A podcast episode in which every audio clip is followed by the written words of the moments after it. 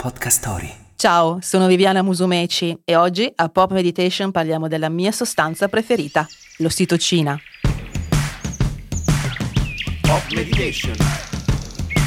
La meditazione a portata di tutti. Pop Meditation.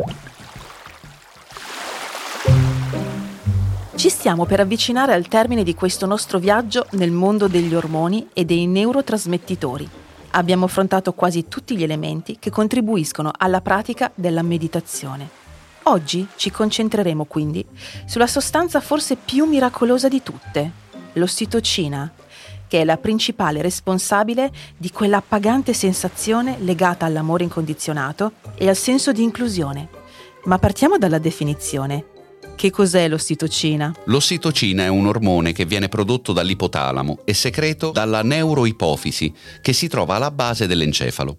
In particolare l'ossitocina è di natura proteica e agisce ad esempio sull'utero e sulla mammella durante il travaglio, provocando le contrazioni dell'utero per favorire l'espulsione del feto. Quando questo ormone viene attivato dal nostro organismo, i neuroni dell'ipotalamo stimolano l'ipofisi a rilasciare l'ossitocina nel flusso sanguigno. Perciò l'ossitocina, pur essendo prodotta dal cervello, ha un effetto su tutto l'organismo e questo ne fa un ormone vero e proprio.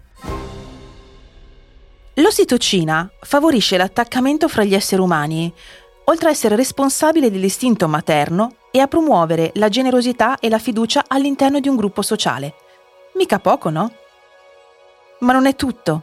Il cervello, sia maschile sia femminile, sente gli effetti dell'ossitocina durante l'atto sessuale, ma le donne continuano a rilasciare ossitocina anche dopo l'orgasmo. Forse è per questo motivo che le donne amano le coccole dopo che si è consumato il rapporto sessuale, dato che dopo l'orgasmo nel cervello femminile viene rilasciata serotonina che favorisce il rilassamento.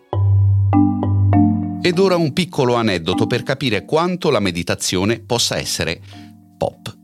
Tanti di voi conosceranno la cantante Alanis Morissette e molti sicuramente ricorderanno la sua canzone Thank You, un vero e proprio inno alla gratitudine. La canzone venne scritta da Morissette nel 1997, di ritorno da un viaggio in India, in cui la cantautrice visse un'esperienza molto forte da un punto di vista spirituale. Esperienza che è confluita nel testo della canzone, dove ringrazia non solo il paese, ma anche la propria fragilità e tantissimi altri stati d'animo. Anche voi amate questa canzone? Anche oggi il tempo è scaduto, amici. Love and peace. Vi aspetto alla prossima puntata di Pop Meditation. Ciao! Podcast Story. Un mondo di storie tutte da ascoltare. Scarica l'app.